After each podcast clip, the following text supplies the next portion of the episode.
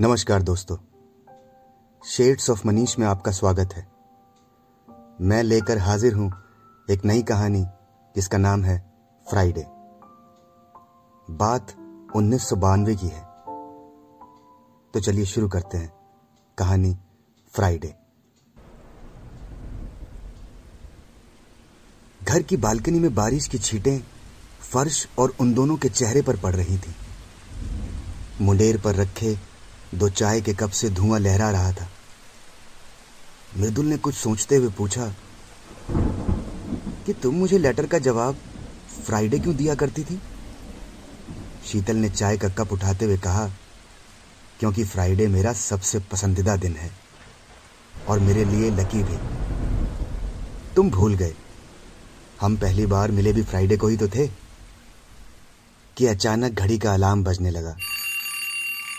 और मृदुल ख्वाब से जाग गया। शीतल को गुजरे आज पूरे बावन दिन हो गए थे, लेकिन अपनी वाइफ को मृदुल हर वक्त याद करता रहता। अभी पाँच साल ही तो हुए थे मृदुल और शीतल की शादी को, कि एक रोड एक्सीडेंट में शीतल की मौत हो गई। आज फिर उसने ये बात अपनी बड़ी बहन से की। कि उसे शीतल से आखिरी वक्त में नाराज़ होने का मलाल ज़िंदगी भर रहेगा। क्योंकि एक छोटी सी नोकझोंक की वजह से उसने शीतल से दो दिन बात नहीं की थी। यह बात उसको किसी जख्म की तरह लगती, जो कभी नहीं भर सकेगा। शीतल को खो देने का गम उस पर इतना हावी था कि वो अपने पास और अपने सपनों में उसे महसूस करता। वो बस बार बार ये दुआ माँगता कि शीतल जहाँ भी है, उसे माफ़ कर दे। वो जब भी उदास होता तो अपनी बड़ी बहन जो कलकत्ता में रहती है, उन्हें कॉल मिला देता।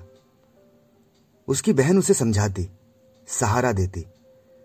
लेकिन बड़ी बहन को यह डर भी था कि उसका बार बार एक ही बात को दोहराना और शीतल को बार बार सोचने की वजह से मृदुल की दिमागी हालत खराब हो रही है। वो मृदुल को किसी अच्छे मनोवैज्ञानिक से मिलने के लिए ज़ोर देती रहती। और यह बात मृदुल को बिल्कुल पसंद नहीं थी। दिन ऐसे ही गुजर रहे थे। मृदुल शीतल को और ज़्यादा याद करने लगा था। कुछ दिन बाद शीतल का बर्थडे था। वो शीतल के हर बर्थडे पर उसके लिए कुछ अच्छी डिश बनाता और दोनों खूब सेलिब्रेट करते। पर इस बार शीतल उसके साथ नहीं थी। लेकिन उसने सोच लिया था कि वो हमेशा की तरह इस बार भी शीतल का बर्थडे सेलिब्रेट करेगा। और फिर शीतल के बर्थडे की वो शाम आ गई। और उस दिन दिन फ्राइडे का था। हाथों में करछी लिए मृदुल कुछ पका रहा था। हल्के धुएँ में तैरती मसालों की खुशबू से घर महक उठा। खाने को धीमी आँच पर कर उसने रेडियो ऑन कर दिया। खाना बनकर तैयार था। मगर वो इन सब में इतना मशरूफ हो गया था कि ये भूल गया कि शीतल अब इस दुनिया में नहीं है। कि तभी उसने मस्ती में गुनगुनाते हुए आवाज़ लगाई, शीतल, खाना तैयार है। और ये कहकर वो डाइनिंग टेबल पर खाना सजाने लगा, कि तभी घर की बिजली चली गई। उसने टेबल पर रखे कैंडल स्टैंड की मोमबत्ती जला दी। और तभी पीछे से किसी ने आवाज़ दी। खुशबू तो बहुत अच्छी आ रही है। वो आवाज़ शीतल की थी। शीतल को सामने देख वो हैरान नहीं था। शीतल को देखते ही उसकी आँखों से आँसू गिरने लगे। वो बस उसे देख रहा था। फिर उसने शीतल का हाथ पकड़ उसे डाइनिंग टेबल पर बिठाया।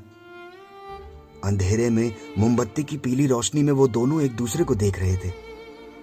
उसने वाइन के दो ग्लास बनाकर शीतल को बर्थडे विश किया। उसने कहा कि तुम मुझसे नाराज़ तो नहीं।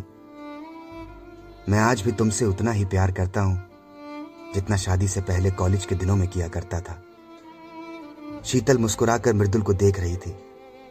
खामोशी के बीच घड़ी के कांटों की आवाज़ थी कि अचानक शीतल ज़ोर से हंसने लगी। उसने कहा कब तक मेरा इंतज़ार करोगे? हमारी शादी को पाँच साल हो गए हैं। अब तुम्हें रोमांटिक कम होना चाहिए। अब मैं पुरानी हो गई हूँ। इतना कहकर वो फिर से हंसने लगी। घड़ी के कांटों ने जगह बदलकर नौ बजा दिए थे कि हॉल में रखा लैंडलाइन बजने लगा। मृदुल ने कॉल नहीं उठाया। फ़ोन फिर बजा। इस बार वो कॉल लेने के लिए बढ़ा। दूसरी तरफ़ कॉल पर उसकी बड़ी बहन थी। आवाज़ को दबाकर उसने मृदुल का हाल पूछा और कहा कि, आज शीतल का बर्थडे है। मुझे याद है। और यह भी जानती हूँ कि तू किस हाल में होगा। तू वक्त निकालकर यहाँ क्यों नहीं आ जाता मेरे पास? थोड़ा मन हल्का हो जाएगा। वो अब जा चुकी है। कब तक यूँ ही ज़िंदगी जिएगा? बड़ी बहन अभी बोल ही रही थी कि तभी अचानक घर की बिजली वापस आ गई। मृदुल ने झुंझलाकर फ़ोन रख दिया और वापस टेबल की तरफ़ मुड़ा तो देखा शीतल वहाँ नहीं थी। वो टेबल के पास आया और ऐसे रोने लगा जैसे उसने शीतल को दोबारा खो दिया हो। लेकिन कुछ देर बाद उसे भी यह एहसास हुआ कि यह उसका दिमागी वहम है। सुबह के छह बज चुके थे। मृदुल की आँख खुली तो घड़ी का अलार्म बज रहा था। उस रात वो डाइनिंग टेबल पर ही सो गया था, कि तभी उसने देखा कि टेबल पर एक कागज़ रखा हुआ है,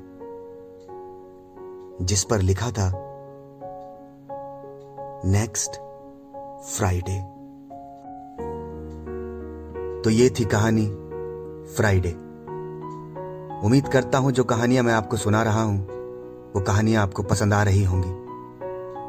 आप मुझे फेसबुक यूट्यूब इंस्टाग्राम पर भी फॉलो कर सकते हैं। जल्द मिलूँगा आपसे एक और नई कहानी के साथ। तब तक अपना ध्यान रखिए। नमस्कार।